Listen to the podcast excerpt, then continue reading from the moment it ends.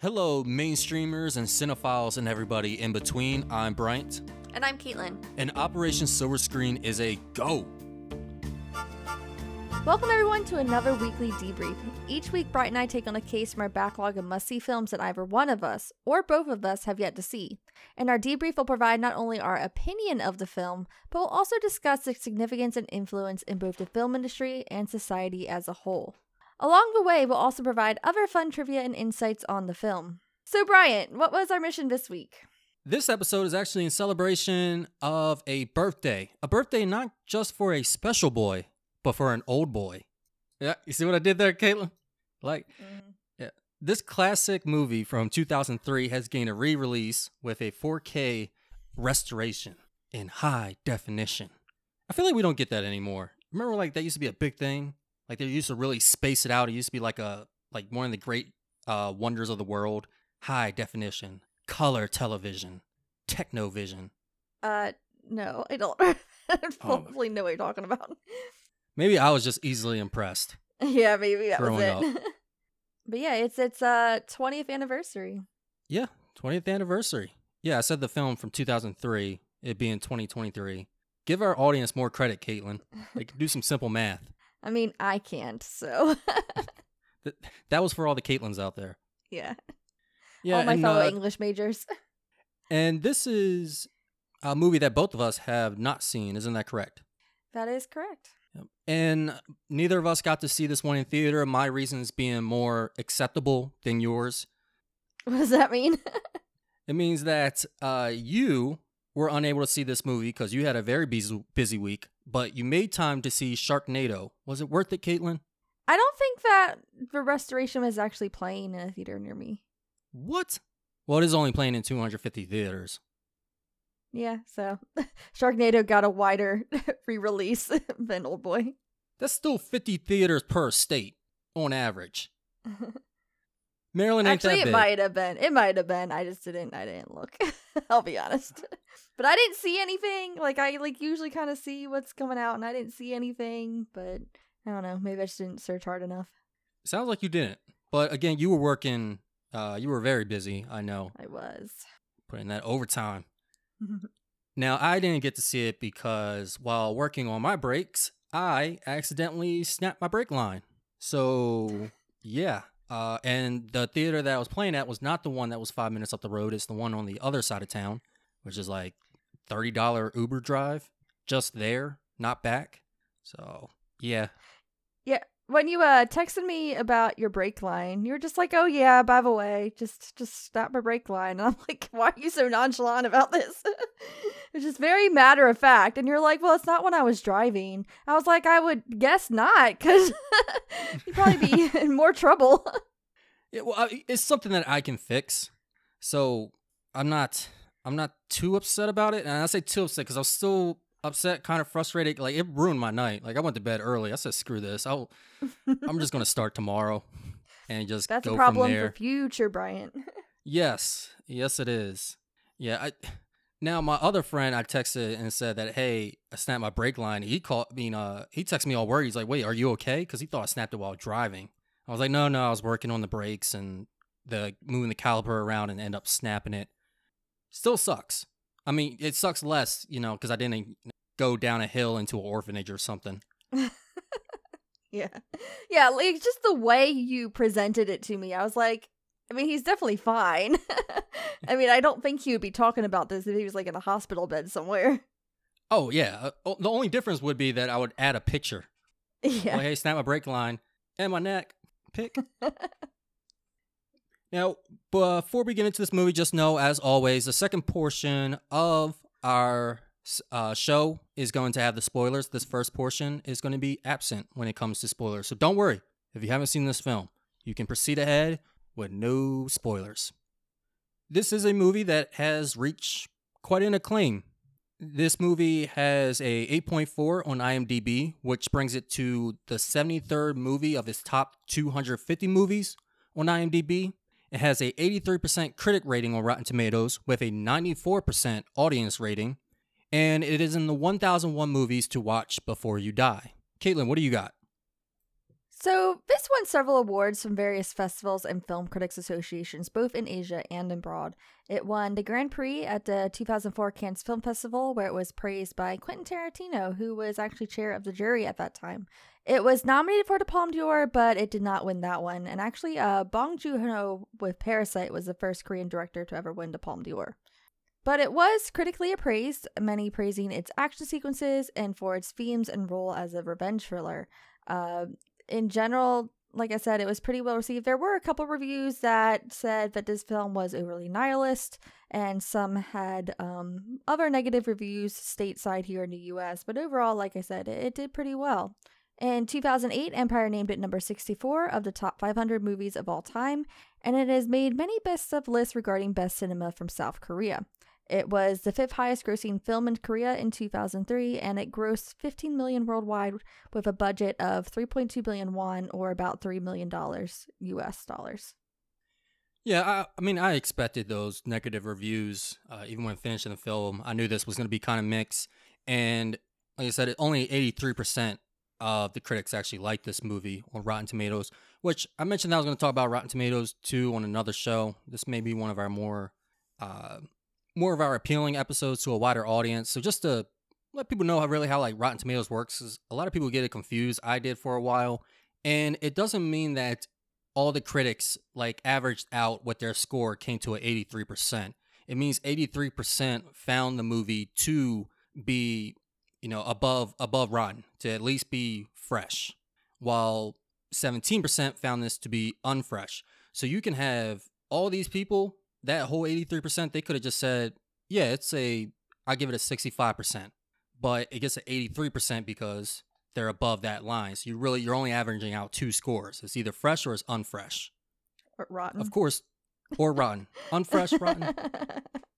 Yeah, certified. I don't know if you get certified rotten. You do get certified fresh when it's over 70, 75%, but it's still a good indicator of how people feel about the movie and, and you know, we use it as well to tell like, all right, is this is it worth putting this movie on? That's why I also use IMDb because IMDb is actually an average score. Okay. Though it's um that one's users. So certain films, Spider-Man: No Way Home, looking at you, I I wouldn't really trust that. Yeah, a lot of times I look at Letterboxd reviews, but not the score to kind of get a general consensus of how it's going to be. But also, Letterboxd is another one that's that's users, not critics, so it sometimes can be a little bit more difficult navigating that to find out if something's a good film or not. Yeah, like I have like a whole spreadsheet put out. I have a board with threads coming down, like really trying to figure out should I put this movie on. It takes about a movie to pick the movie. Yeah, basically. And this movie, what is it about? I think a lot of people have heard about this movie. I don't know if everyone knows like really what this movie is about. I didn't know fully what was it about. Uh, so I did go in kind of like half blind with this. Mm-hmm. Sorry, my like I was trying to figure out if my tinnitus just acted up or Ooh. if there was some feedback. Because it, it was very sharp and sudden. That's why I just paused. I'm hoping it went away. Yeah. Well, no, the tinnitus is still going, but I know it's tonight. It's not oh, feedback, yeah. so we're good technically. Mm-hmm. Physically, eh. this movie is about a man who is mysteriously captured, and he is placed in somewhat of a cell for 15 years. And one day he's just released. He, he's just let go. So now he's on this revenge trip, not only trying to make the person who did this to him pay, but also trying to figure out what what did I do, man? Like why was I kidnapped for 15 years? He's like, yeah, I'm not that great of a guy, but god dang, 15 years? So he goes out and we got this mystery and revenge story. It's not so much an action film as I thought it was going to be. Yeah, same. This was more like uh more like his other films, honestly, more like Decision to Leave, more of a mystery there. Yeah.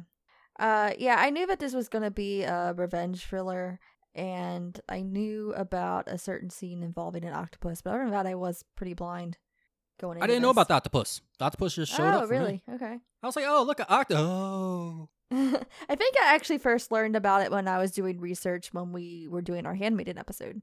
Oh yeah, he's got a thing for octopuses, like uh, Denis Villeneuve has a thing for spiders. Caetlynn, what did you think of this film?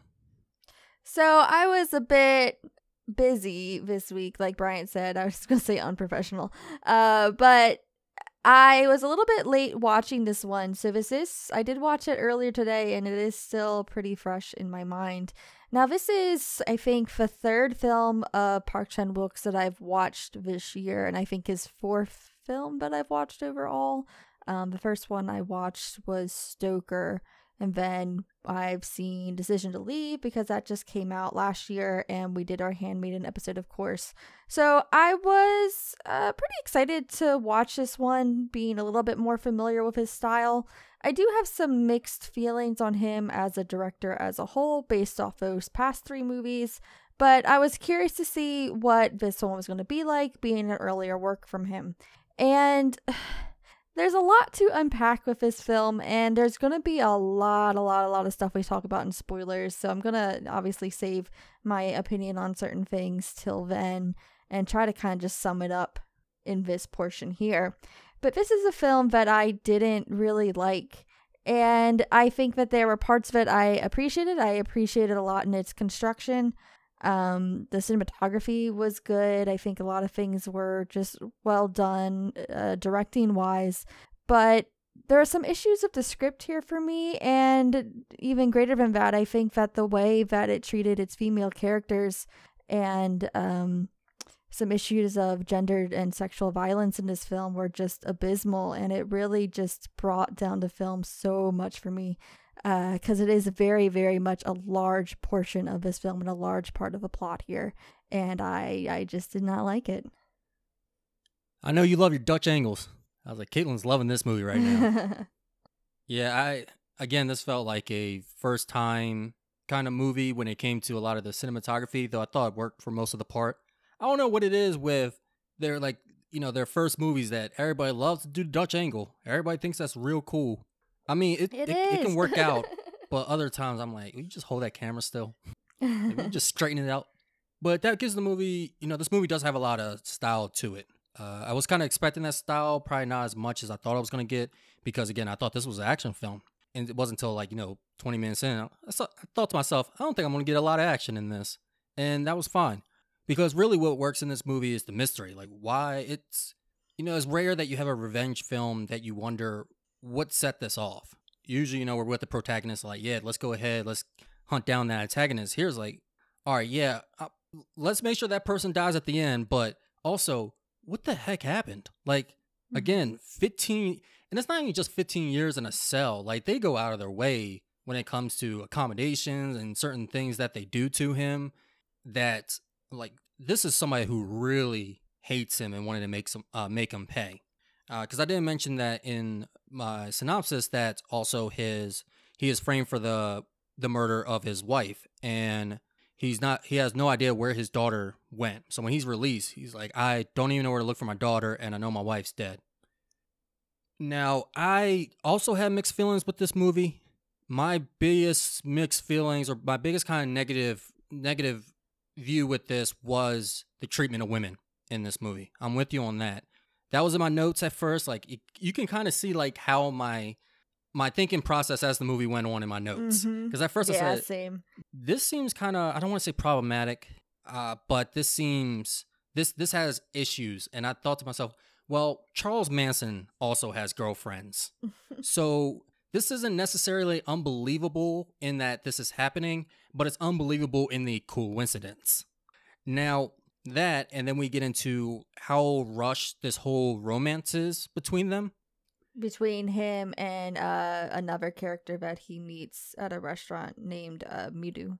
Midu? Yes. Yeah, between him and Midu, I was like, this is like she just seems unreal. Like very yeah. unreal. Not like unreal like extraordinary. No, like just unreal. Like I, I'm not with this. Bad writing, unreal. Yeah. Yeah, but then the story develops and something changes, and so does my view with that. I think everybody's kind of view changes in a way, whether it be for the better or not. Uh, as far as the the relationship, that's the way the movie is supposed to work. However, I do still kind of have mixed feelings about it. I think they could have done, like you said, better writing with it. But man, like when it got to that point where like I'm just writing this off, like I'm writing off this whole subplot, like this, like just a big chunk of this movie is just gonna get a whole a whole knock on my on my score system here, or I don't even want to say score system because somebody's gonna call my bluff and like actually want to see that developed, and it's it's not an official system. we try our best. Yeah, we try our best. I got I don't understand it. There's something happening in my head while I'm watching it. Now, it does it does help with it. Like I didn't I didn't hate it like I was. I was hating it. Mm. But I man, the way it develops though, I we're gonna talk about in spoilers. I I see like why a lot of people continue talking about this movie, and it's more about that development and that twist that I, I didn't even know was gonna be present. Usually these kind of things get Oh. spoiled for you. So I like predicted the twist pretty quickly in the film, actually. Oh, okay. You, Yeah. Hey, so better it be on that one really then. a surprise for me. I was hoping I wasn't right, and then yeah, we'll go more into that later. But yeah, I, I predicted it really early on. Oh, okay. Yeah, for me, I I knew something was up. So when it happened, I was like, okay, that makes sense. But I wasn't even really trying to figure out anything. I'm just going along for the for the ride on it. So it caught me. It caught me by surprise. Uh, kudos to you though. Uh, no, sarcasm. I don't know. I didn't think it was. I thought it was pretty on the nose. I don't know. We'll talk about it in spoilers. We'll talk about it in spoilers. I'll give you that junior detective badge of the day. Thanks. Granted, this was, like I said, it was one of his earlier works, and it was before he actually employed a female writer for his films. So he has uh, Seo Kyung, Chung Seo Kyung, who helped write The Handmaiden, Decision to Leave, Lady Vengeance. Um, so all of his more recent works. So at the time, he did not have a female writer, and and you can definitely tell. Yeah, you can tell that, and a female writer would have definitely been able, or possibly been able to to help out here. I think we talked about it during the handmaid. I was like, just because it's written by a woman doesn't mean it's automatically going to be better, but it better chances, most definitely. Yeah, and, and I mean, like I said, I'll I'll talk more about that in the spoiler section because a lot of it is tied to spoilers and certain events that happen in the film, and I don't want to go too much into that right now. I also thought the, you know, talking about writing, I thought it also kind of started to drag, um, kind of in the third of the film, probably like the first half of the third, the first half of the last act, and go ahead. I say, but the writing structure in general, I mean, I appreciated the structure at first when we first opened with the film because it kind of starts like in the middle of things and then we kind of go back. So it kind of has this na- frame narrative film. And our, our main character here, he is the narrator for this film. And a lot of it is him telling his story, which does come back around. But a lot of times, though, because of this, sometimes it was a little bit too much telling and not showing at times. Uh, sometimes it- towards the end of the film, we do get a bit of a villain monologue that went on a little bit too long. So sometimes it just was a little bit, uh, I don't want to say amateur, but but a little amateur, which I get for a first film. Well, not his first. Well, not his first, film, but uh, his uh, early film. sorry. Earlier. not a first film, but an earlier film compared to his his later ones. Yes, most definitely. That narration, it was starting to get to me. I think that's at first I was like, okay, we're going on a while, especially we're spending a lot of time with them. I was like, okay, I'm kind of understand the narration and narration. Hey, if you make it, you know, if it's some really good writing still, narration can hold up for a little bit, uh, especially when it's not narrating exactly what you're seeing, because we are getting a lot of his inner monologue. But there were some times I was like, man, can we- can I can I have some type of interaction, some kind of other storytelling device? And I think it's more so in that third act that I really started feeling kind of tired of it. And I watched a film recently where I was the narration was killing me. So I wouldn't say it was bad as that one, which was Lord of War.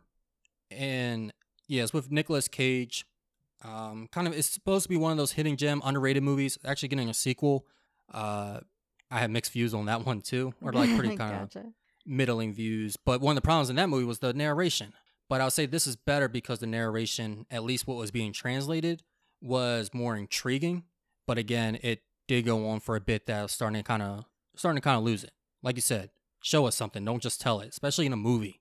Yeah. The direction, however, was really good. I it's cool because you see a lot of his, uh, a lot of the things that he kind of made for himself appear in his other in his later work. In Decision to Leave, you can see the early direction of how he does his blending of flashbacks and adding the surrealism to them and blending it with the present and the past. And then also with Handmaid's Tale, or is it Handmaid's Tale or Handmaid's Tale? The handmaiden. There's no tail. The hand. It's not even a goddamn tail. Where do every time the handmaid, the handmaiden or the handmaid, handmaiden. the handmaiden, no tail. She's not telling a tale in this one. Uh, a lot of that like dialogue happening, but we're seeing like we're- seeing what's actually being spoken happen before what we're actually seeing right now. We're looking at we're Yeah. looking at the scene that is taking place after the dialogue of which we're hearing. And yeah, that- you, you can definitely tell that his like I wouldn't say experimental, but like his way of playing around with structure and uh, what you hear versus what you see definitely is more mature in his later films. Yeah, definitely, which was really cool. That's why I like going back to some of these earlier films of directors who are known to have, you know, not not not always just a certain style, but innovation with their films. It's cool to see where where he starts to really play with it. So overall, I mean, I I did enjoy this movie. I did enjoy it. It dragged just a little bit for me, but the whole reveal, uh, I think, really the ending, the ending for me worked a lot. It really it boosted up some things that I was disliking there is still a writing flaw or a couple writing flaws in this movie, but for the most part, I did enjoy it. And as for the action scenes, I mean, everybody knows about the the hallway, corridor, hammer fight, whatever you want to call it. That's how popular it is. It has like three different names. Uh, I really enjoyed that one, and Yeah. there were some other good fight scenes in here as well. And there's some there's some gore, and there's also there's also some comedy in here. Again, Park has some he has a odd sense of humor. It is odd, and sometimes it doesn't work for me, but I can appreciate it at times. Yeah, you just like you went there. You you did. Like I I, I don't find it funny, but find it respect. yeah, basically. Yeah, I mean, I'm glad you mentioned the like uh, like the surrealism because there are times that kind of seem like they just feel surreal. Uh, I think the hallway fight uh, that's one of the things that this movie is really known for because it's a one shot corridor fight scene. Like that to me really felt almost video game like because you see him on one side of the screen and then he has a group of people coming to attack him on the other side and they're just kind of slowly inching towards him and he's just squared up with his with a hammer right? And it did remind me kind of video game esque yeah, it's like one of those uh 2D uh 8-bit beat 'em ups. yeah that's what i thought of. And that scene wasn't originally supposed to be um a, a single shot. I think they had this whole thing set up with like a, like a hundred shots like a whole bunch of shots and it was just so grueling they're like all right let's just just make it a wide and do it in one but it still had several takes and definitely was a long filming process Yeah, I think it was 3 days to film 3 minutes. mm-hmm which is wild Yeah. Also crazy cuz Children of Men, great movie. Uh their one shot scene was actually an accident as well. Like, wait, we just left the camera running. Oops. They're like, wait a minute, this looks awesome. Yeah, that's insane because, you know, when it's it looks so planned. It looks so planned out. So when you learn about it, it is pretty fascinating. Anything else you want to say about the movie? Yeah, something else that I think kind of added to that unreal quality is also just the, the colors. Like I said, there's a really good uh, use of colors and lighting here. We talked a little bit about Midu. Uh, I'm sorry, I, I want to make sure I'm saying the right name. Voodoo? Mid Mido? Yeah, Mido. So, um, we talked about her a little bit. She's someone that he meets when he is released from imprisonment. And it's kind of at that point when he meets her that the colors in the film kind of become a little bit brighter. You see a lot of those, the Amelie type colors of the reds and the greens coming out when she's around, uh, when she shows up. And it's definitely kind of seeing a little bit more life to his world after he was in this like really bland uh very like muted color hotel room where he was captured for 15 years and, and so the, the colors are really nice and they're vibrant Oh, I didn't notice that until you just said it. But yeah, that that is cool how they you know they work on the colors to I mean, yeah, it's always to set the mood and the tone of the film, but how they have it play into the story is really good. And I just remember one thing why I kind of didn't see the twist coming at the end. And I don't know if the fault the movie or just my own intellect, but I did get confused at at one point. So I just kind of wrote off that that clue and I just said, I don't know what just really happened, nor I don't know if I should know what just happened, but I'm just gonna let it play out from here, and that is probably what took me, like why why I never even saw the the ending coming because that one was, if I didn't write it off the way I did, but again, I mean, you seem to have got it, so I can't fault the writing, but it did go past me. We'll have to examine that more in spoilers because I don't. I'm not sure what I know what you're talking about. Yeah, it's it's when he tries to learn more about his daughter, and they mention Evergreen. Oh, I I don't. I'm not sure I know that what you're referring to. Yeah, but we'll talk about remember. spoilers. We'll talk about spoilers. But but going back to lighting, um, so uh, I mean, like I said, this was a really good director of photography here, and something that they also did was they used a lot of green for for darkness and shadows, and because it was a tone that picks up well on camera, but also it's just um a little bit more unsettling feel to it for viewers. Yeah, it is. It is, and they do. I mean, the corridor fight is green. The actually, I think all the action scenes in this movie take place with green around. Yeah, I mean it's kind of an icky, unsettling color. It works. Yeah, it does. It does. Because these fights also they don't feel flashy. You know, they're not they're not vibrant Hollywood fights or stereotypical Hollywood fights, and they yeah they take place in these icky, ghastly settings. Yeah, and I know that for uh, Choi Min-sik, that's the uh, main actor here, but he was sent to train with like a boxing champion. So like you can see kind of that boxing influence as opposed to some other more flashier styles. Yeah, definitely, because he trains himself. So which I was going to wonder. I, I was wondering first how that works, but I was like, uh, you know, 15 years, probably make up your own stuff, and also he was watching boxing on television and learning. Yeah, that's true. Is it still plausible? Uh, maybe. I mean, he was just fighting some two big gangsters, so maybe. And he was he was getting beat up. It was more about his endurance than anything, and you can probably give that to his like his mental strength, which that's from him not going completely crazy after 15 years, and him being on such a such a drive, I, I can see him just toughing it out on a lot of things. yeah, I can see that too. I, I will say I liked the character design of his character. Like I liked his costuming and, and the glasses. I said it's a more iconic look than the Matrix. but it's very Yeah, it is a it is a iconic look. I, I give that to the whole protagonist. He is, I think it's an iconic protagonist. Uh, the best, I don't know about all that, but it is iconic. Just his hair, the glasses, he's in that suit, uh, and even the way that he's he's introduced. I'm like, he's kind of introduced in like this hardcore way, but the minute that he talks about his name, it shows him in a police station, stupidly drunk. hmm Like I, from what I heard about Korea, they, I didn't know they kind of had that much tolerance. Like I'm surprised. As long as he was there and as much as they tolerated, I'm surprised. Anything else?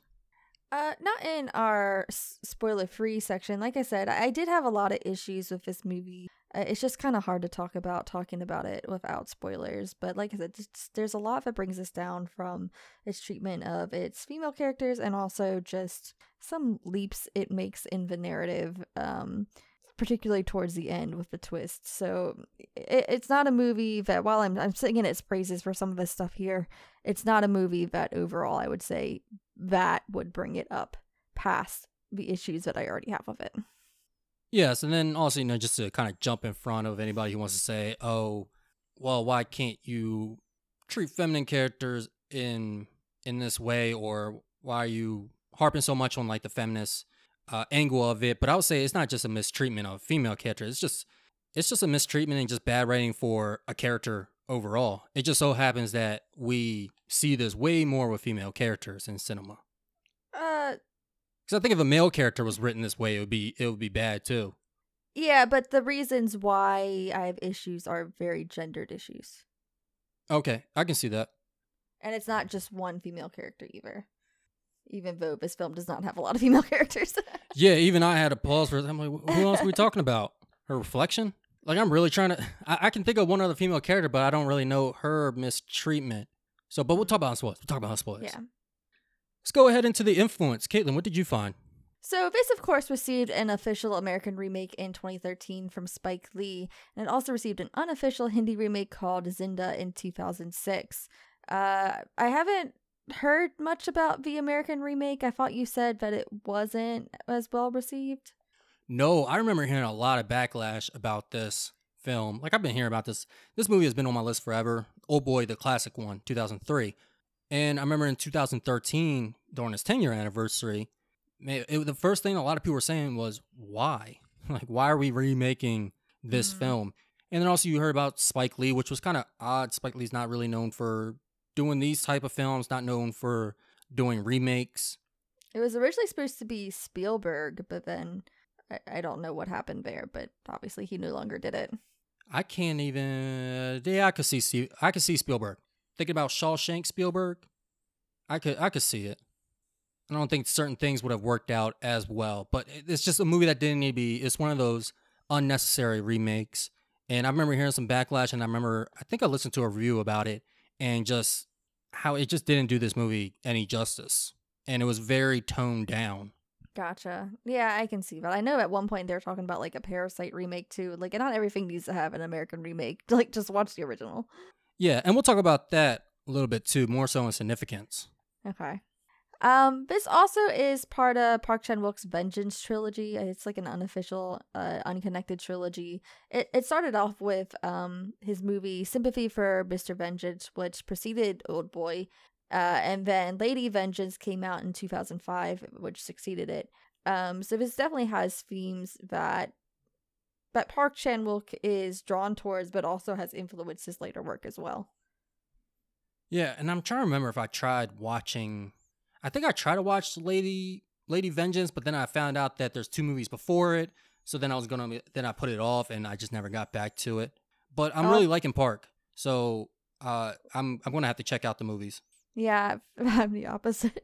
I've I've had it on my watch list, and now I'm not so sure I want to watch it. Really, talk even after about my feelings. Decisions to Leave. uh, so Decision to Leave wasn't my favorite movie. I really wasn't a huge fan of Decision to Leave. I appreciated things about it, but it didn't make me really want to watch more of it. And I liked The Handmaiden, but there's a lot of things that I'm now kind of recontextualizing about The Handmaiden after how this treats its females characters. So I don't know. I don't know. I'm I'm not really liking Park Chan Wook right now.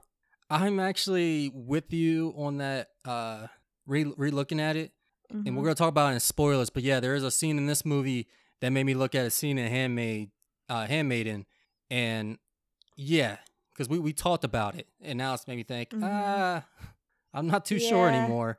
things that I was like, is it poor female representation because it's trying to be subversive and it's doing it on purpose, or does Park Chan Wook just have a fundamental misgrasp of females? and I'm kind of starting to lean towards the latter.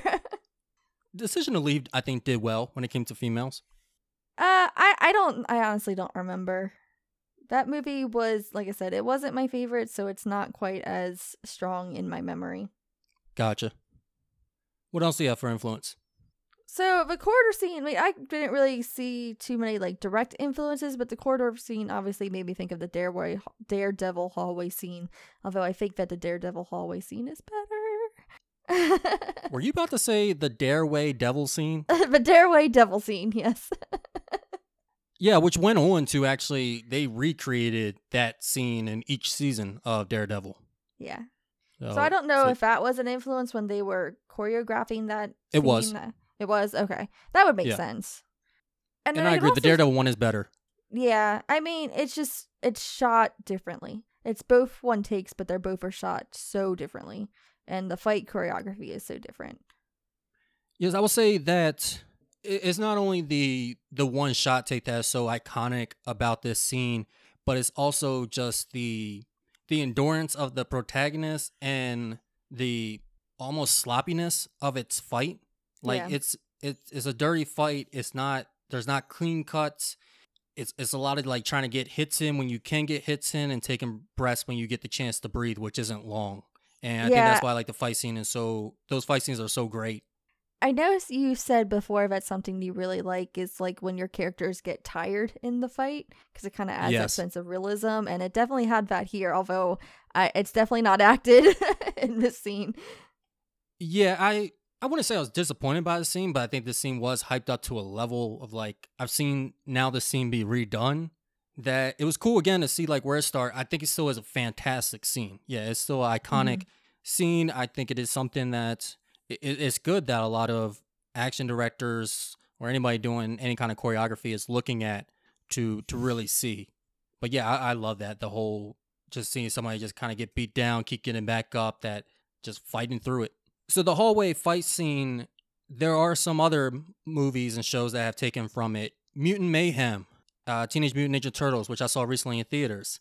They actually and they verified that they they took the the hallway fight scene and they kind of put it into their movie as well. There's actually this really good um it's like a couple fight scenes and there is it's a montage and the way it's stitched together and it's just kind of moving horizontal is really well done in in that movie. Uh, a lot of the animation is great, but that that's like when it really stands out. And during that montage, Donatello has a scene in a in a pool hall that is much like this hammer fight scene, and they went ahead and Okay. confirmed that. Uh, you also have Superman and Lois. Now, it was not Superman and Lois fighting through a hallway together. The show Superman and Lois on CW, season two, episode six. If you want to check it out, uh, Superman he has to fight his way through a hallway with guards, and it is that just looking over the corridor, and it's just that it's just the 2D landscape, and he's fighting he's fighting these guards. Of course, he's weakened. You know, they did the reverse UV rays or something, and but he still like has some of his power. So there's actually some really good hits he throws in that you feel like Mhm. that that Superman is is really good. It's only a couple minutes. Uh, I was I was honestly surprised because it's a CW show, and from what I know, that's supposed to be more about the drama of Superman. Yeah. But no, it was it was great. And then possibly John Wick has taken. I've seen a lot of people compare John Wick and Oldboy, especially when it comes to just just running out of breath. Like Keanu Reeves, and he just he I don't he just keeps moving, but he looks tired. Like five minutes Yeah. into the film, he never catches a break uh, until he passes out, and then he wakes up tired. So a, a lot of people said like, yeah, they they can see the influence. I didn't find anything confirming that. But yeah, this is it's an iconic it's an iconic fight scene that you know people have tried to have tried to recreate, much like uh, the raid. The raid has some fight scenes that people have tried to create. Mhm. It's funny, CW Superman and Lois took from Oldboy because Arrow took a scene and paid homage to it. Pretty much directly took it from the raid, their hallway fight scene.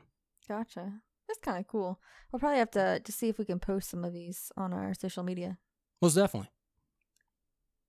Now, I saw a little bit of influence, I thought, with Squid Game a little bit because both uh, properties start with this, like, deadbeat dad who then becomes, like, I think in Squid Game, wasn't he kidnapped after? Wasn't he kidnapped originally? I um I I've never watched Squid Games. wow. Yeah. Okay. Um, but yeah, they both are deadbeat dad. They have their vices, and they end up being involved in a twisted game that really brings out like this darkness in humanity. So I, I wondered if there was influence there or not, but I couldn't find anything direct. Yeah, I wish I could say something. I still haven't watched the show. I know I know I've been giving crap, but guess what? Hey, maybe I think we said it before. Maybe we'll start a podcast of watching things that we have not seen. But no, that's going to take way too much time. You're going to get a podcast like once every six months, be semi-annual maybe. yeah, Squid Game was good. The ending I did not like so much. Okay, yeah, it's on the list along with other things. And I can't really say like I've been busy because I watched some other shows, but I've been watching like some easy stuff, like Twisted Metal. I watched recently, and that, that was just pretty easy. It's 30 minutes. I put that on, not like so obligated to watch the next episode. I have one more for influence, and that is Fresh. Is it me or the cell that he was in in Oldboy? Did it seem like a lot like the cell that she was in in Fresh? I didn't think so. I thought it was more of an actual cell in Fresh, whereas this was just like a hotel room.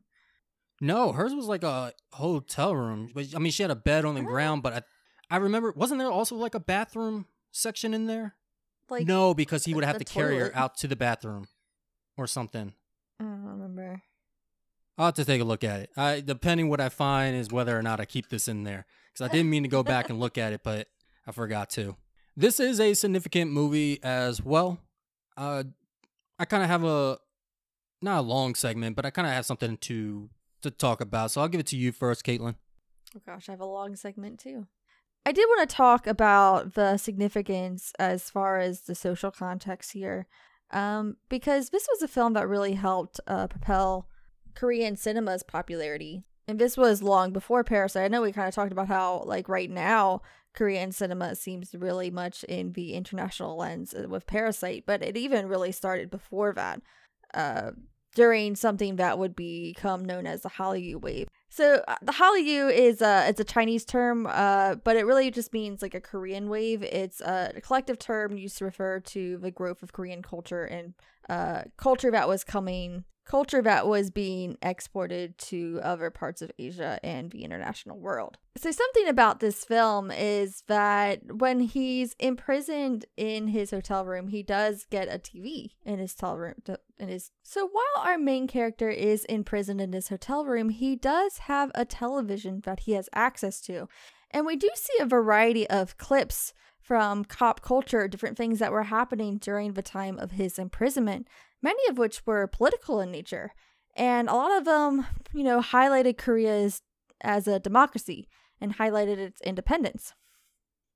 So, in the 1960s, about uh, there was actually a time of censorship in Korea. There was a former General President Park Chung Hee who really had the nation under more of an authoritarian rule, and films were limited to what they could be could do and they were limited to what kind of films that they could bring in.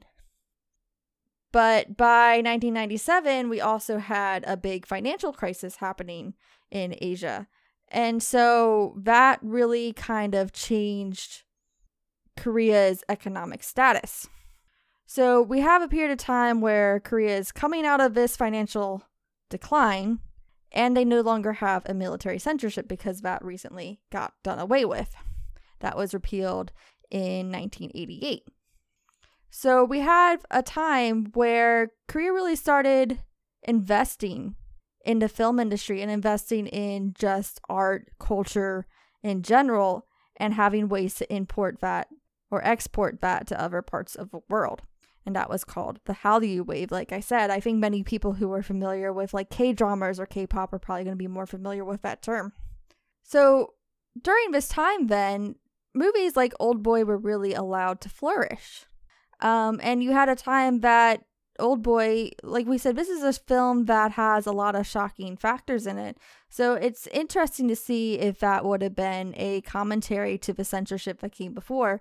Uh, and it's kind of interesting. I posted something on our Twitter recently about Videodrome uh, and, and censorship and um, the Hays Code and all that because we're kind of right now talking about there's been a conversation online about censorship because of Oppenheimer because Oppenheimer and its sex scenes being censored, not just apparently in different countries, but just in different places in general, and how censorship in general can can be a bit of a slippery slope for government control and government um, yeah, government control over the film industry and also control over things that pertain to uh, female issues, LGBT issues, etc.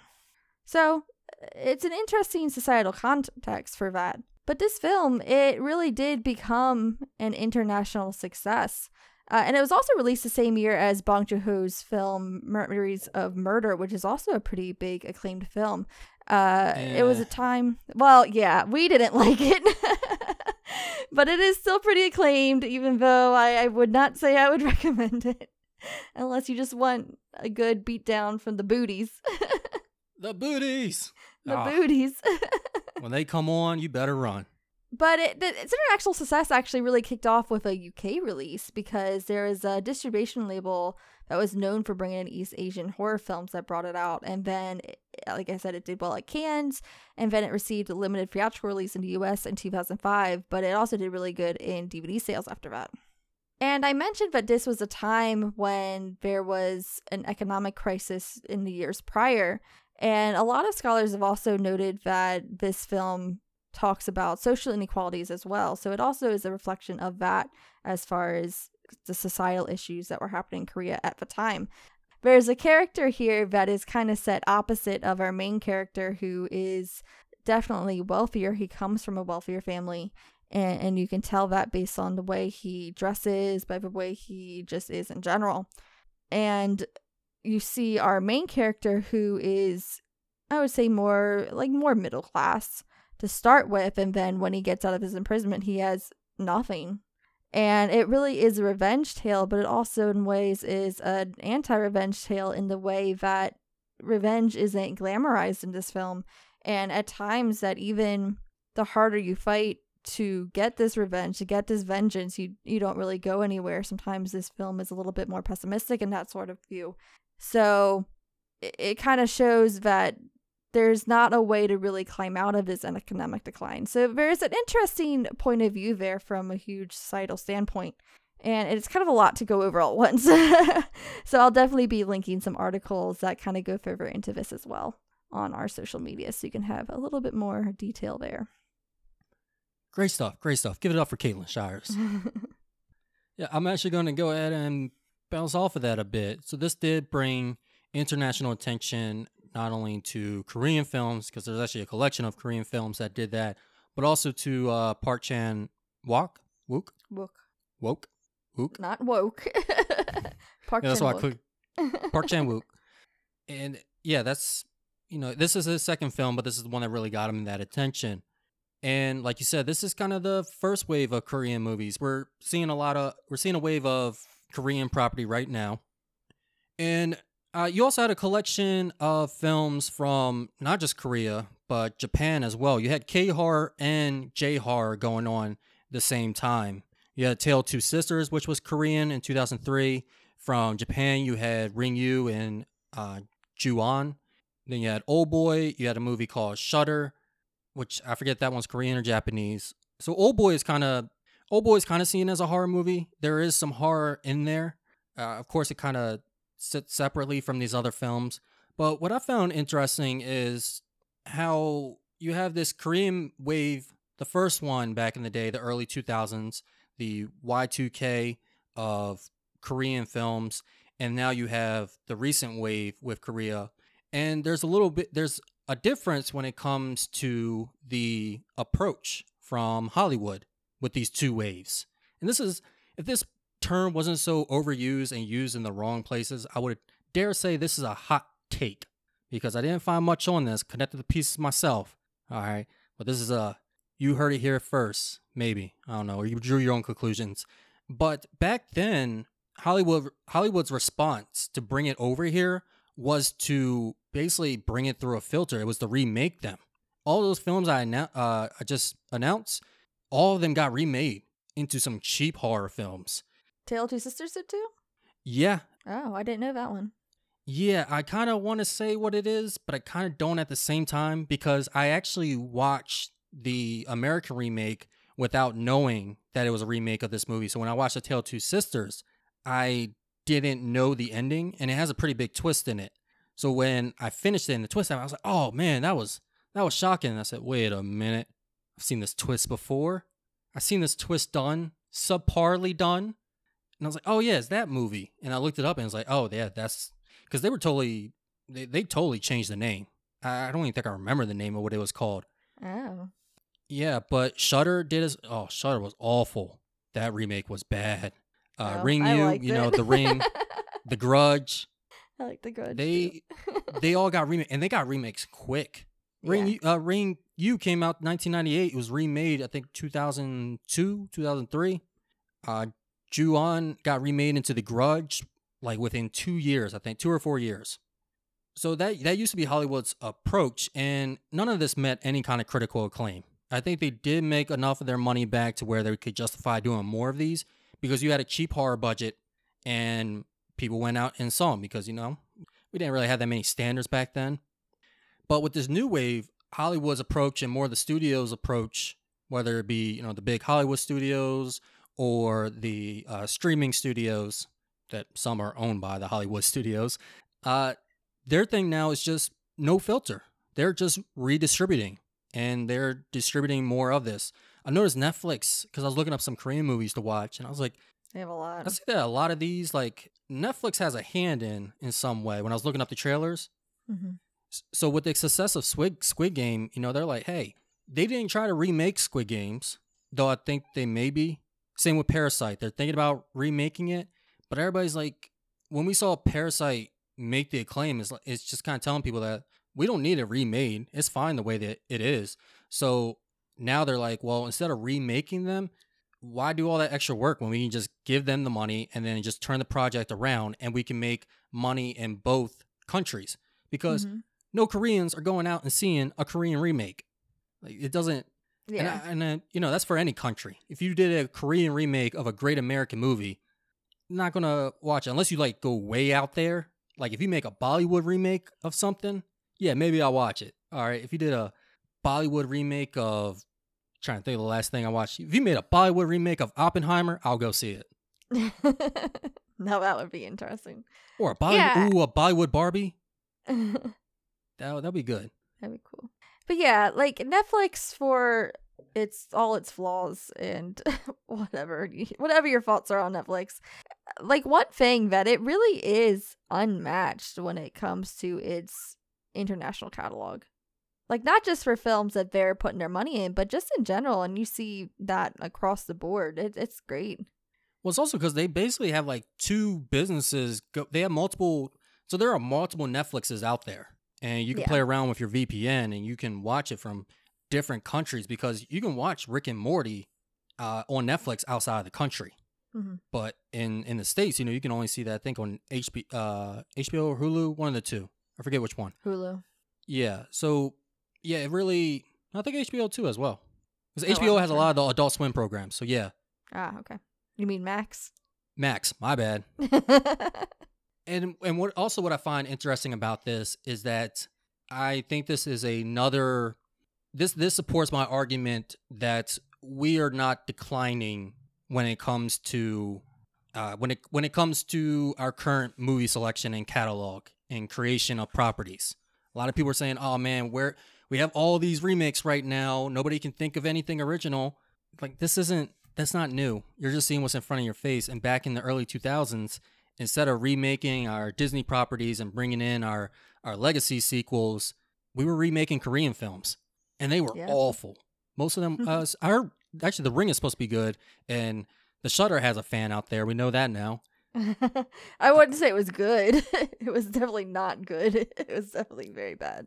But I liked it when it came out in whatever year that was. And a lot of them spawned a lot of sequels. Ringu, I think, made five American movies. They, Yeah, they I had one that came out a couple years ago. Oh. Yeah, they did. I mean, The Grudge had two of them. I was thinking in Japan because I recently watched um uh oh gosh, it's Sadako versus whatever the girl from The Grudge is called, but it was like the Ring Girl and the Grudge Girl, the Ju-on girl, just fighting each other. What? That it sounds. was it was great. And Oh, uh see- actually, um Chainsaw Man, you know how in their like opening where they have like references to many movies, yes. they actually reference that movie. oh, Yeah. I do know one. That's I, at first that fight sounded exciting. It now it doesn't. You have some little pale, sheltered boy fighting some long a, hair. the woman. The woman? Oh, the woman from The Grudge. Yeah. Oh, I didn't know there the was a boy woman. in The Grudge. isn't the what? The I thought the boy was always the thing. No, he's not the villain. Or Oh, what is he? What's his deal? He's just a little boy. Why does he look like that? so in The Grudge, there's a father that comes home, drowns a little boy, and kills his wife. So the wife is the main villain who goes, who's like, ah. Oh, and the boy, he's just Yeah, cut that out because spoilers for The Grudge, I guess. that the ghost went ah. Yeah. So I I found that uh yeah this again interesting when we look at these movies and man, who would have thought you know old boy we're looking at both the the social significance of it and and the way that it, it helped assist in Korea but also how it affected here in America as well throughout decades. We're here Yeah. talking about the early 2000s and early 2020s. Yeah. Sadako versus Kayako. Kayako's the, the Grudge, the girl from The Grudge. And Sadako's Okay. The Ring. Eh, still a I don't know, just two unkept chicks fighting each other. I liked it. Uh, I mean, I, I watched it on a bad movie night, but I still liked it. Although I'm team I'm team Kayako because I'm more of a Grudge fan because I haven't really seen the the Ring. I've seen The Ringu, which is why I haven't seen The Ring. Because The Ring U was boring, oh really? not scary at all. That, and that was my Mm. problem too, because I was like, I want to watch J horror, get some scares in. Because everybody talked about J horror, man. That's the real, that's the real horror. You want, you don't want to sleep at night. You watch some J horror. No, I've seen some J horror films, and the audition. I was, Coleman can attest if he can remember it at all. Uh, the audition was that was disappointing. Mm, I still have out on my list to watch, but I, I'm hesitant because I know you said that. Yeah, that was. I don't know. Maybe you'll see it differently. Maybe I'll see it differently. I think we probably have to watch that. Yeah. But it can be like in the mood for love for me. Yeah. The Grudge remake though was my intro to horror. Like that was my first real horror movie that I ever watched. I remember The Ring like kind of interesting me, but I still wasn't into horror movies at that time, so I didn't watch it. No, my mom really liked it though. And I say you and my sister can go ahead and watch that. I already have trouble sleeping, so I'm good. Who would you recommend this to?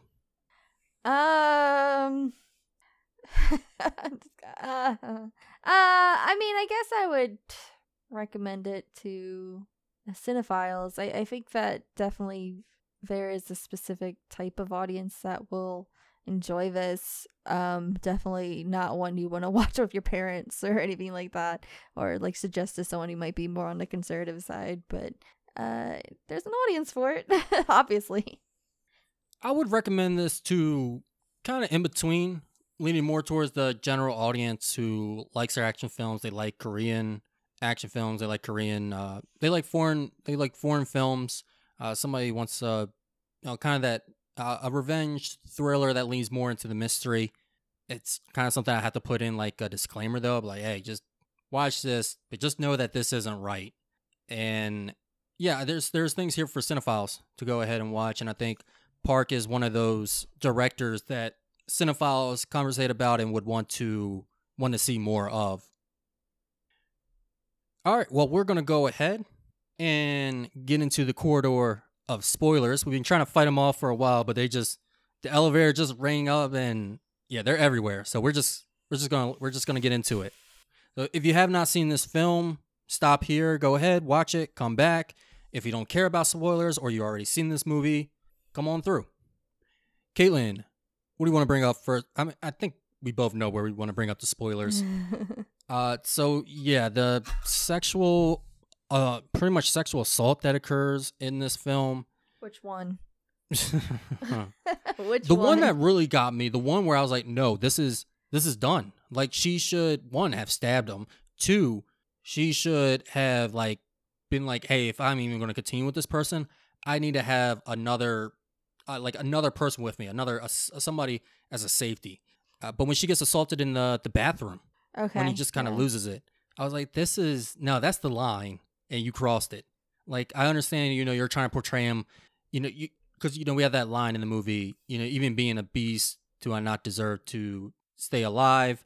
And he's pretty much set to like these animalistic ways because he's been entrapped for 15 years, and that's probably why she didn't want to go ahead and stab him. She understood that, but still, you have to take into account your safety there's got to be things set up after that incident, and that incident has to be addressed more Mhm. than just uh, I don't know what came over me. And what followed was a lot of internalized misogyny, right? Because she's like, "Well, I understand because I invited you to my home. Of course, you're going to expect it, and it's and I do like you, so it's really on me for saying no." And it was just like, "Oh gosh," because like Oh. I, I like she honestly believed that, like she was rationalizing it and saying it's okay, and she's like, "Okay, well, at one point I am going to want to do it, and I might I might resist you, but you just just give it to me, even though I don't want it." And I'm like, "What the hell is going on here? What is this Yes. dialogue?" That dialogue was awful. Just I'm gonna say no, but just give it to me. I'm like, what is up with this goddamn rape fantasy here? Mm-hmm. And like And- these just absurd, like male sexual or anybody's sexual fantasy making their way into the films, and nobody else going, um, hey buddy, you want to come over here a second and kind of explain all this? Yeah, and even when they do finally have sex, it still continues. She's like, "This is really painful, but I'm enduring it for you," and it's just very. And he's just he doesn't seem concerned for her faults or feelings at all. We keep seeing the film keeps saying, "Oh, they're in love," uh, but I think he hates her. like he genuinely seems to hate her through this whole film until a certain twist at the end, and he's just awful to her, completely awful.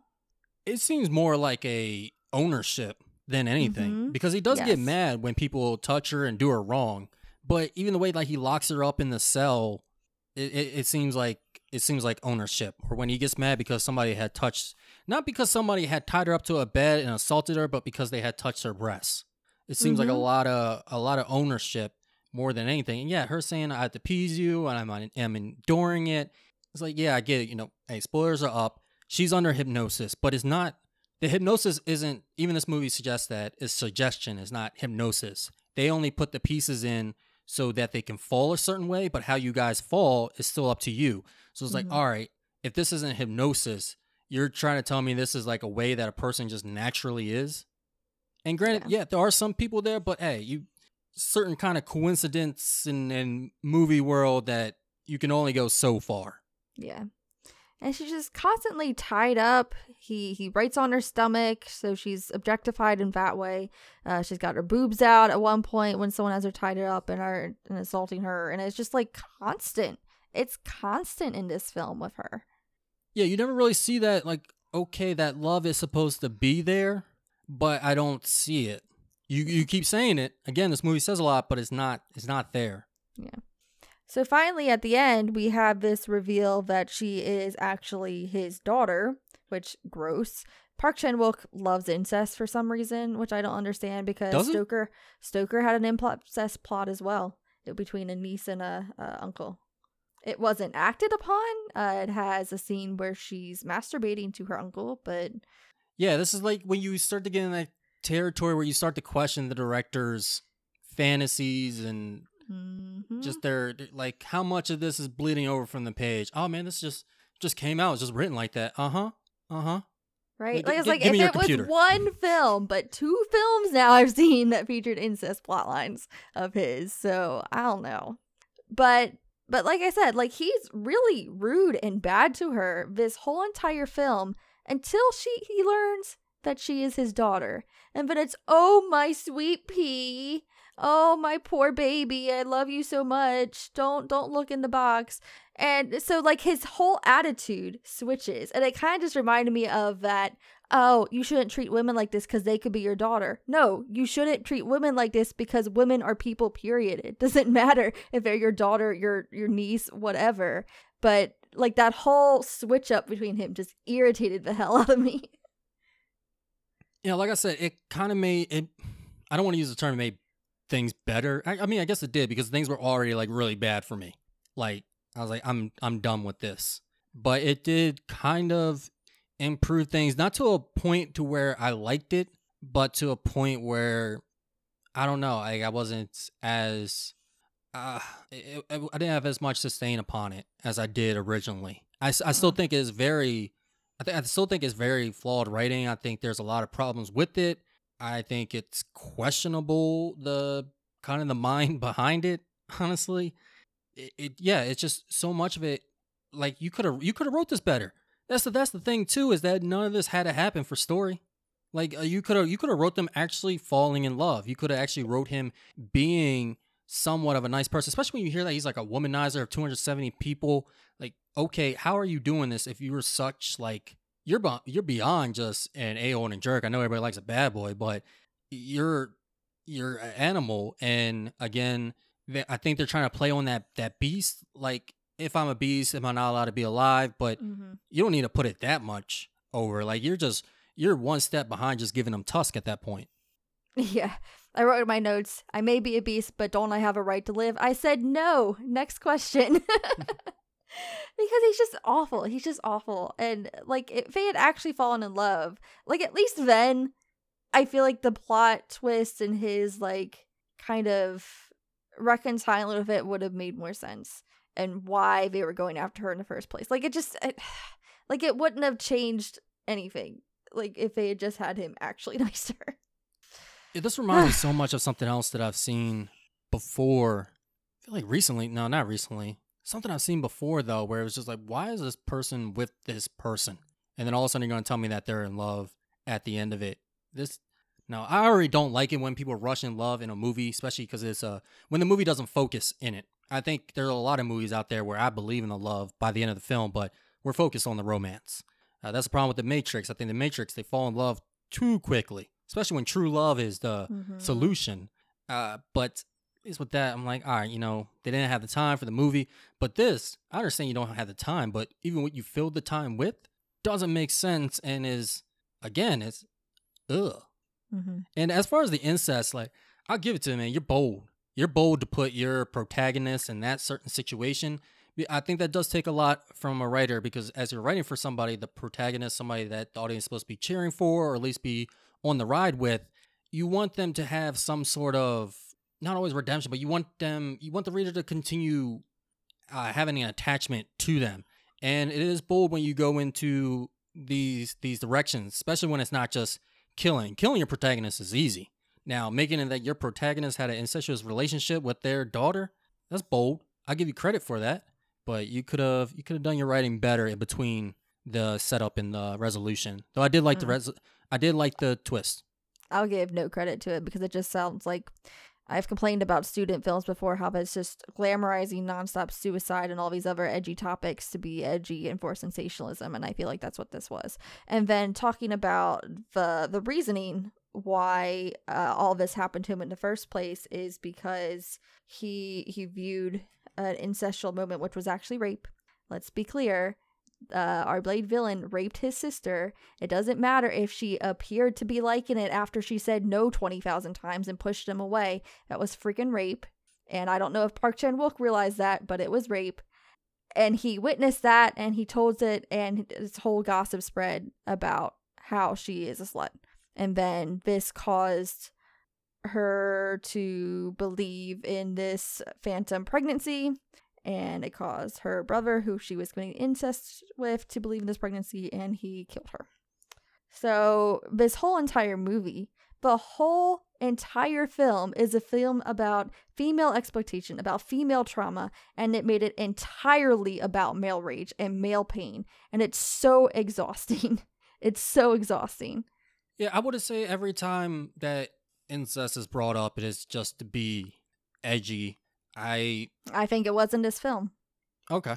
So for for this film, you're not saying every time because I was thinking like uh, the the big one everybody knows is Game of Thrones, and I think that one did it did it well. Was it to be edgy in some sort of way? Yeah, but I think it you know it does it does play into the story. It does work out. Uh, here, I don't know. Like I said, I I I think it was I think it was bold. Do I think there was a lot of problems surrounding it? Yes. I will say the the death of his sister appeared to be mutual, which doesn't justify anything, but I'll just say that that's the because she was like, just let me go, you know, as he's holding her. I'm guessing they both believe that she was she was pregnant, so they kind of you know Mhm. let her let her die with it. I do like how Day he thinks he's got upper hand on. He's like, you killed your sister. Look at these pictures. He's like, uh huh, yeah, sure. That that's cool. You found that out. But guess what? I got. I'm gonna turn these tables once again.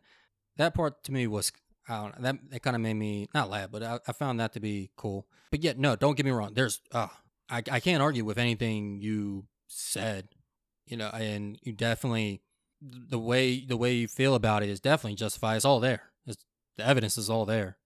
Mm-hmm. Now, the plot twist that I said I had guessed from the very beginning was that he was she was his daughter. Um, because the very first moment they meet, it's like, oh, you look very familiar, or she feels familiar. And I'm like, oh yeah, that's his daughter. And then they start this whole relationship as like, I, I hope that's not his daughter. I guess it's not her name's Midu. Not okay. I guess it's not his daughter, but why would they allude to that that it was his daughter if it wasn't his daughter and then oh if it's his daughter so it was I, I thought it was pretty obvious from the first time they met that they were implying that Oh, I didn't get it the first time they met because what I was thinking is that she was set up by somebody to see him. So I thought it was like part Oh. of the, and I mean, yeah, it is part of the master plan, but not in the way that I thought. And then also, what kind of confused me that I just dropped the whole daughter thing is that she went to find the adoption agency papers and found out the name Evergreen, and I got lost. I was like, I don't know if I was supposed to catch that. I don't know if I was supposed to write that down, but eh, I'm just gonna go with what I have and what we continue to see. So it got me. There was a little bit of parts in the middle and especially with like whoever she was messaging online that i kind of got confused Oh yeah, that was confusing. Eh, okay i was like i was really confused about what was going on Yeah, because that was th- the way he reacts to it. I didn't, and then he said something about setting up a trap for her and found out that she was a traitor. And I was like, what was the trap? I'm so confused. Yeah, the yeah it yeah. So I don't know if that's maybe we just didn't get it. I mean, you got one part that I didn't get, so maybe that's not the writing's fault. Maybe that's just no, that was supposed to go over people's heads. I don't know. There's also a part where he reconnects with his friend Ju Huan, and we. I don't think that was ever showed on screen, was it? Like he just kind of reappears, and I was like, "How did that happen?" He was the one that picked him up when he was drunk at the police station, and then no, no, I know that. But Uh-huh. how did they reunite? Because we saw him then, and then all of a sudden he's talked to him about, "Oh yeah, we're going to look into this with the computer," and it kind of seemed like there was missing a scene where they were reunited. He knew that he worked at an internet cafe. Yeah, but we didn't really see the the scene where they were reunited. Is what I'm saying. Oh, well, yeah, because they hugged it out. Did they? Oh, I don't know. Maybe I missed that. Yeah, he he went to the internet cafe and he saw him. Like he looked up because at first he just told him something because he thought it was another customer. And then he really looked at him. He was like, "Oh man!" And they hugged and you know he was like, "I I missed you. I was wondering what happened to you. I thought you were dead." Oh, I must have somehow completely missed that scene. Cause I just saw them looking into the whole like her chat thing. Oh yeah, you- yeah. I was like, where did he come from? Like, cause I was like, isn't that guy from the beginning? How did he come back? yeah, I just, I just completely missed that. Do you remember when there were like fifty options for emails? Yeah, That's what I was looking at. With, that's what I was really paying attention to because I was totally lost. But I was like, "What the heck email is email sending that is that?" And I just remember growing up, man. Like every website you went on had asked you like, "Hey, you want to sign up for you know you want to make an email with us?" Like Ask.com had an email. yeah. Uh spoilers. I mean, really, that's the big one to to talk about.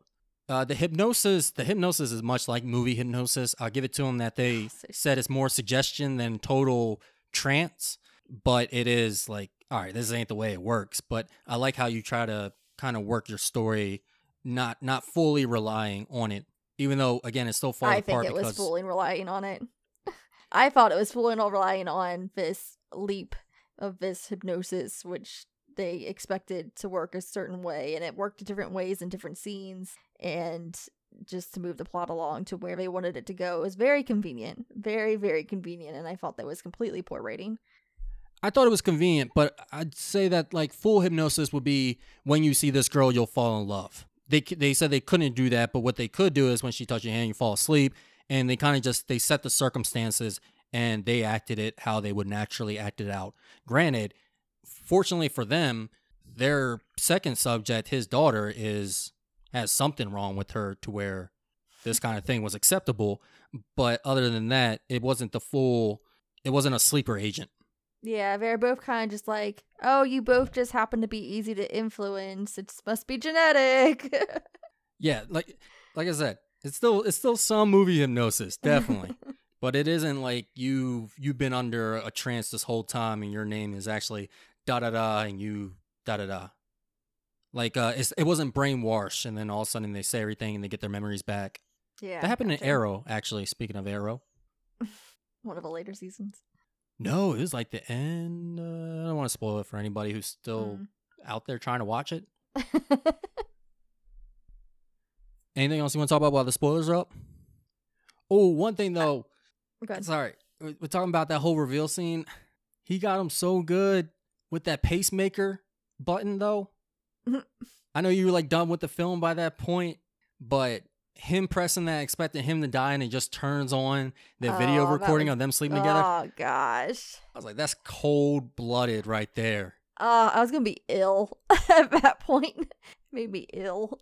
Yeah, if he wasn't already ill from choking on his own blood from cutting that tongue off. Which some things, I mean, there is some good writing in here in that there is foreshadow. There are things that come back to each other. Uh, if you look up this movie, there is some symbolism there. I mean, just him cutting off his tongue can be related back to when he said that it wasn't your, uh, it wasn't something that got you here. It was your tongue. What did you think of the ending when he visits the hypnotist again? I thought that was the best direction they can go with as far as um I- I'm guessing this is the other woman you were talking about, but Oh no, no, I was talking about uh Mito and uh the sister. oh okay, all right, gotcha, gotcha. Barely consider her a character. That's not Yeah. on me. Uh, I I was really wondering. I'm like, how can they? I'm like, are they going to end this on this kind of note? Like, this is this is beyond bleak. This is a pressing note. Especially this is our protagonist right here, and yeah, the antagonist is dead, but they're they they pretty much won. Like they they won this. So yeah. I was like, man, what what are they going to do to kind of give some sort of bittersweet ending to this? And I think that I think that worked. I think the hypnosis was cool, like how she went ahead and suggested that. Though I think that was more of the full hypnosis, movie hypnosis, than anything else. But I did like it. It is super bitter, way more bitter than the uh the sweet portion of the bittersweet ending. Yeah. Yeah, I mean I don't yeah, I don't agree. I don't know how else it could have ended. Um I, I thought it was interesting the like separation of the beast versus him and I wasn't sure what that was like alluding to thematically. I thought thematically it was just the whole again, like like you said, it was the beast. It was the beast portion. Yeah, I mean like the whole like thematically the idea of duality um that here you have the beast who is who is violent uh commits incest and then here you have him who is like the good side of him so i i didn't i was w- wondering if there was what was the deeper message and intent behind bringing up this idea of duality I mean, I just saw it as like maybe having to to have a uh what's it called? Not the will, but the the right to live. You have to separate yourself from from the beast if you want to continue on living. At, once you get to a certain point as the beast, that's one way I can see it being interpreted. yeah i think i think i'm just looking for what the deeper meaning is past that i feel like that's a very surface level interpretation i just meant like Oh, okay. deeper. Yeah, I'm trying to. Nope, nope, don't got anything for you.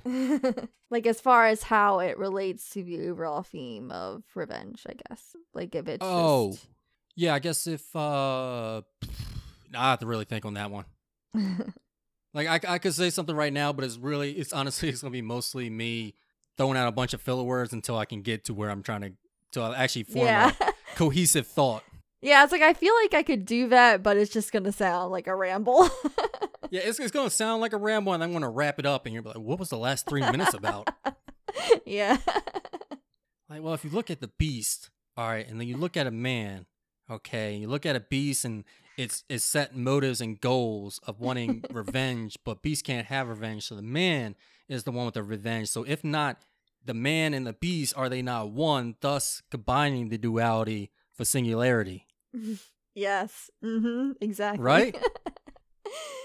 Duality man and beast are one. Neither can decide whether they should live or not.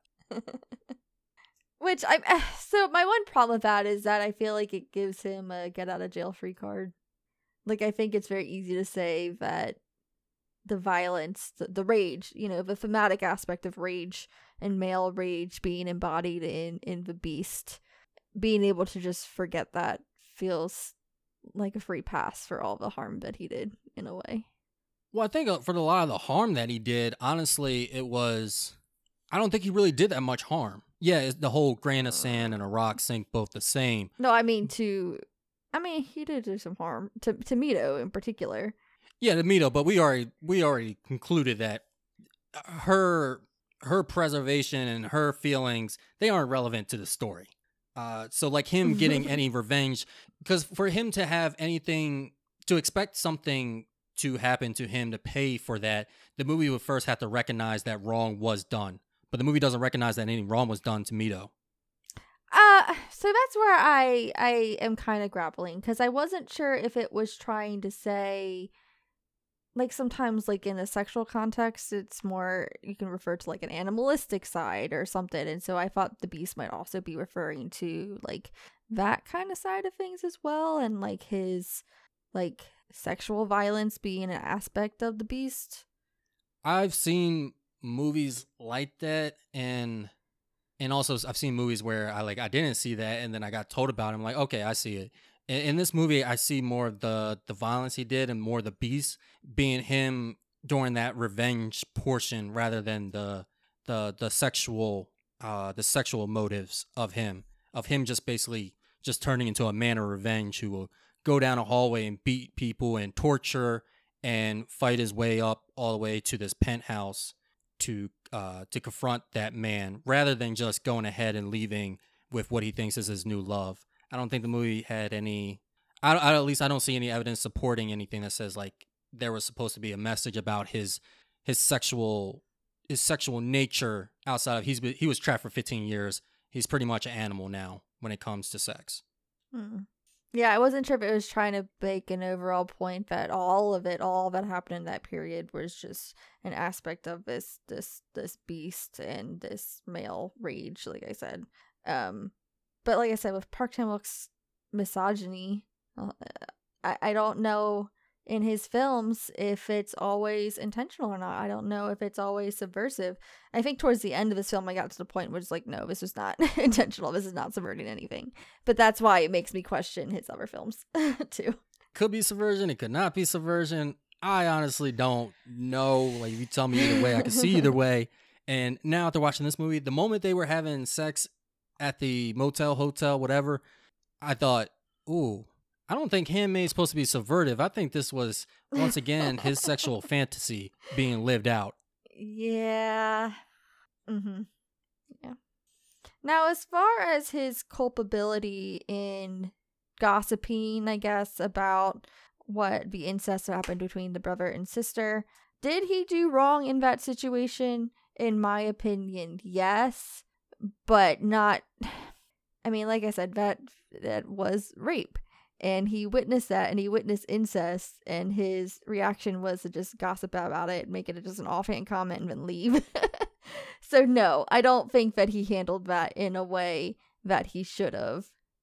But i don't, think, I don't he... think that the movie faults him for that at all. I think the movie just says oh eh, he was bad because he was a gossip not he was bad because he didn't actually do what he should have done as a person reporting this thing that he witnessed.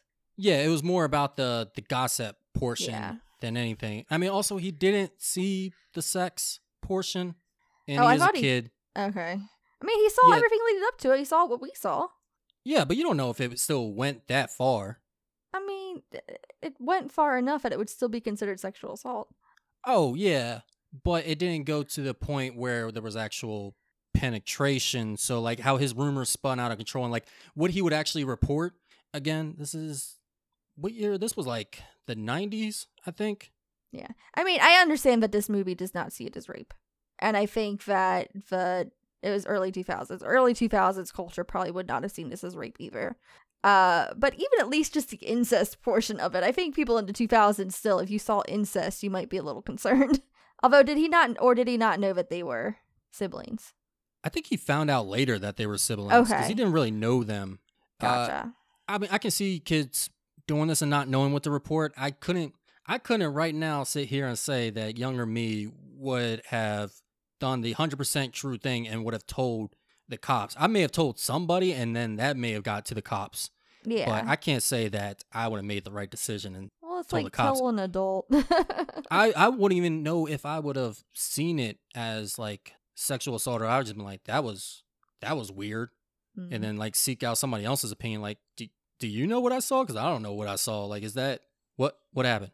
Uh, I mean, he's he's. I don't. I was not quite sure what age he was supposed to even be here. To be honest, he looked like he was school, like mid yeah, high school, like sophomore. Okay, yeah, high school age. You should probably know that.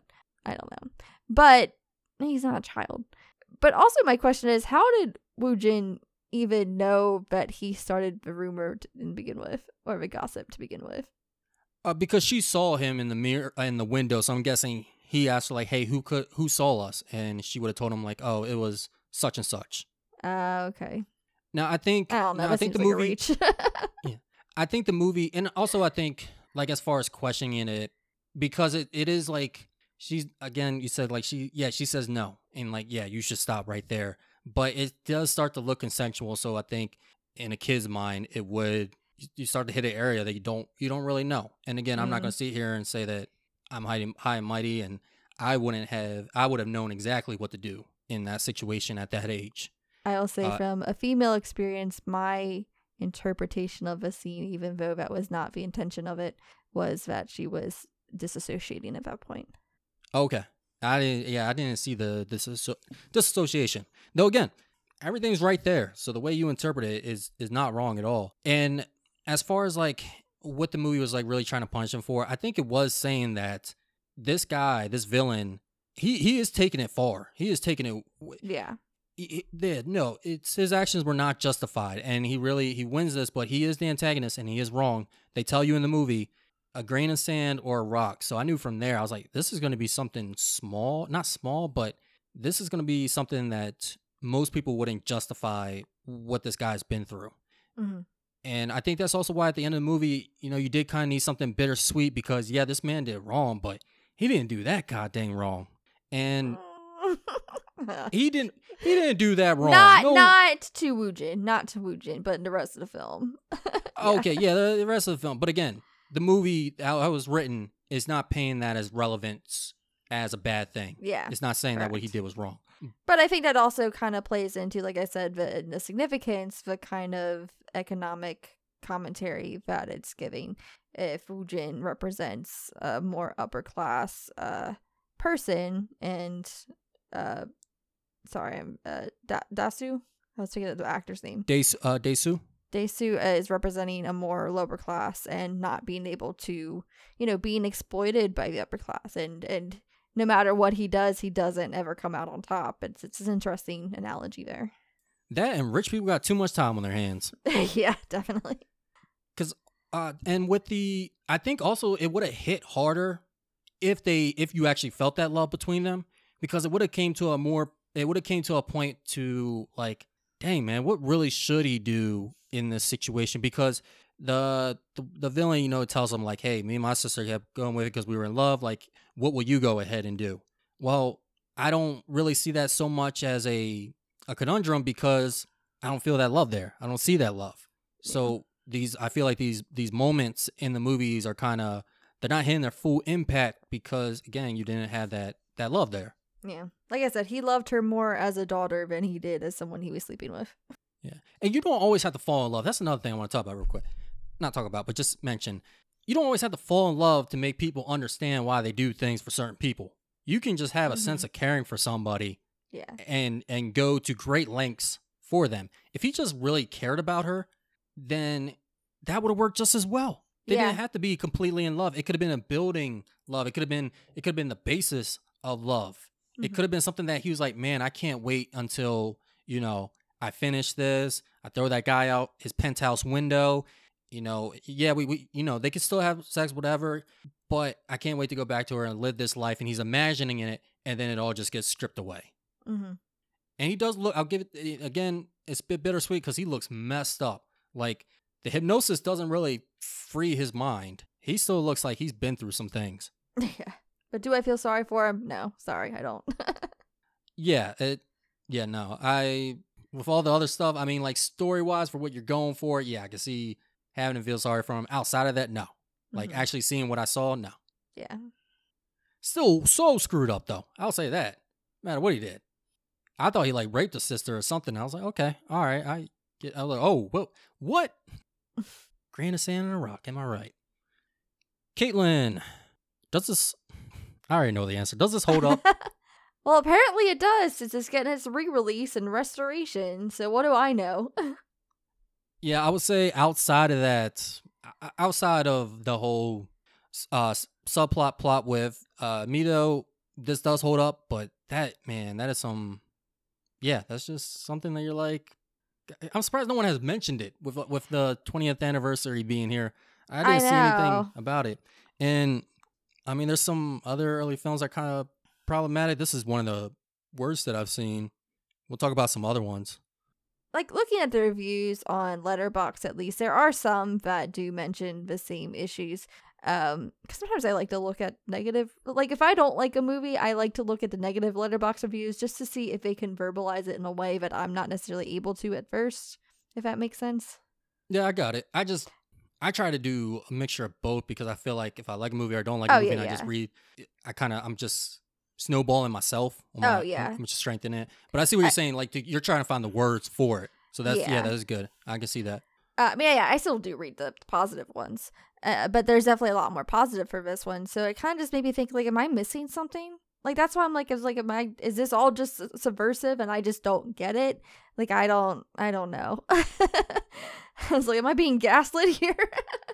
no, you're you're not. I can see why this movie too. It's yeah, I, I feel like it, people are just kind of looking past that and they're looking at everything else that's great about this movie, and yeah, that that the other parts work so much for them that they're not they're not really seeing that. They're not seeing that Mhm. issue, and I think and I I can understand that. I think if you don't watch as many movies and if you're not if you if you're not as conscious of that, you're you may not really see it. And and it's not to say that you know you're the problem or you're ignorant or like completely ignorant to it or don't care. It's just that you're like you're not again you're not conscious of it.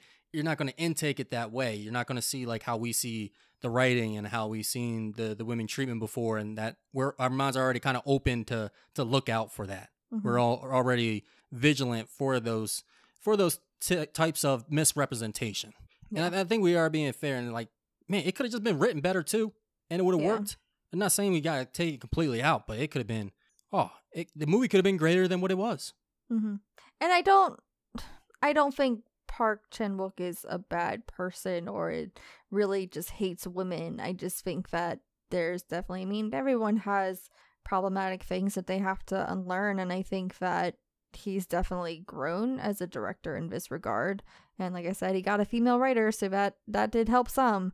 Um, so I'm glad that there has been a, at least a little bit of a shift um in his films. Um, I just think that it just, it, I just don't think that these aspects of this film hold up. And another thing that didn't hold up was the CGI. It's such a very, very minuscule part of his film, but there's there's these CGI ants that looked a little silly. Uh, it was a good scene. Uh, in the film, he's like hallucinating ants crawling into his body and crawling all over him, and it's a good scene for his mental state to portray how his mental state is at the time when he is locked up. But it's just the CGI just didn't didn't really hold up. I would say the makeup also doesn't hold up as well. Not in the, not when it's high def. I don't know if you noticed. Like I appreciate the Mm. I didn't detail, notice that. but his knuckles, like the bruising on his knuckles, look like stickers. Oh, really? I didn't notice that. Yeah, and the the person's gold teeth, they look like they look like some foil over them, foil overlay. That did Oh. look a little silly. Yeah, but I can't really fault it. I mean, the movie was made in 2003 earlier uh, that it was actually in production, so hey, it's just it's just one of those things. I, thi- we- I think we think that 2000 wasn't so long ago, but it it was. It was still an early time, especially for special effects and makeup and action. hmm Yeah, so I, I agree. I don't I don't think that aspect holds up, but everything else, yeah. Overall rating of this film, Caetlynn, what do you give it? I'm oh wait, wait, wait, hold up. I haven't guessed it in a while.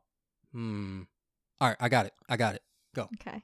I'm going to give it a D because I'm going to give it a step up from an E just because I do think there's a lot of things to praise of this film as far as its filmmaking process and the um the compositions, the cinematography. There is a lot good to take from this. It, it's just like I said, this this plot just did not work for me. But writing didn't work for me. It, its treatment of the female characters didn't work for me. Um, but I do appreciate that it did help get Korean cinema on the board, and I appreciate its significance in Korean history, really, as far as um, being part of that Hallyu wave. Okay, I was thinking C minus for you. Uh, so not too far off, two points. I would. It's really hard because it really isn't just kind of going up and down like some movies do. It's like really, it's like it's got some drastic dips and some and some peaks for me. I think I'll go with C. No, yeah, I think I'll go with a solid C because like I almost want to put it at like a C plus a B minus for a lot of good, but yeah, man, that whole plot, especially it being so much of it, I, I got to bring it down a couple. And then also it did dip for me a little bit in the story. Also the narration. Now I think about it, yeah, that's another another couple points I got to take off. So, uh, I know somebody's saying here like, all right, we're taking off and adding points. What what is even the basis? uh, hey, don't worry about it. So I think yeah, this rounds out to uh, a shaky C. I can't say a solid C. It's shaky. mm-hmm. I mean, I, I'll say like, hey, if you like this film, I, I I understand this film's acclaim. I'm with you. I respect what this did for Korea cinema. I see why it's one of the top rated films out there. It's not one of the more questionable ones on the top 250. I, I think there's just I think there's a lot of overlook with this film. I, I saw Uh, one and I- review that was like, "This is a type of film that I really would have liked when I was like younger, before I had like lived and been through some shit, and like was still in that phase where it's like you liked these edgy kind of movies, you liked the extremes that different movies has. But when you get older and you kind of look back on it, and like I said, you live some more." Uh, it definitely is just very different. So I'm curious how many people just haven't watched it in more recent years.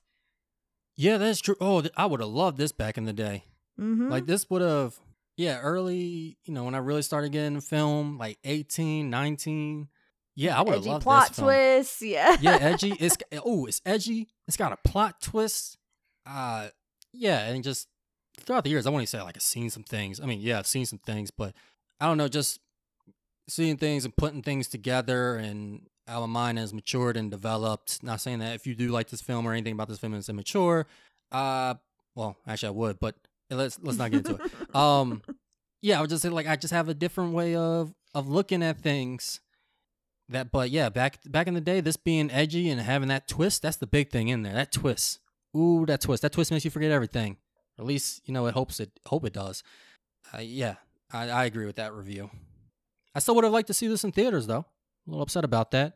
Not as upset as I was snapping my brake line, but still upset. yeah, nothing like working on a car. You hear something pop. Like, what what was that? Ugh, And then you start looking, and then you start feeling a grip on your leg.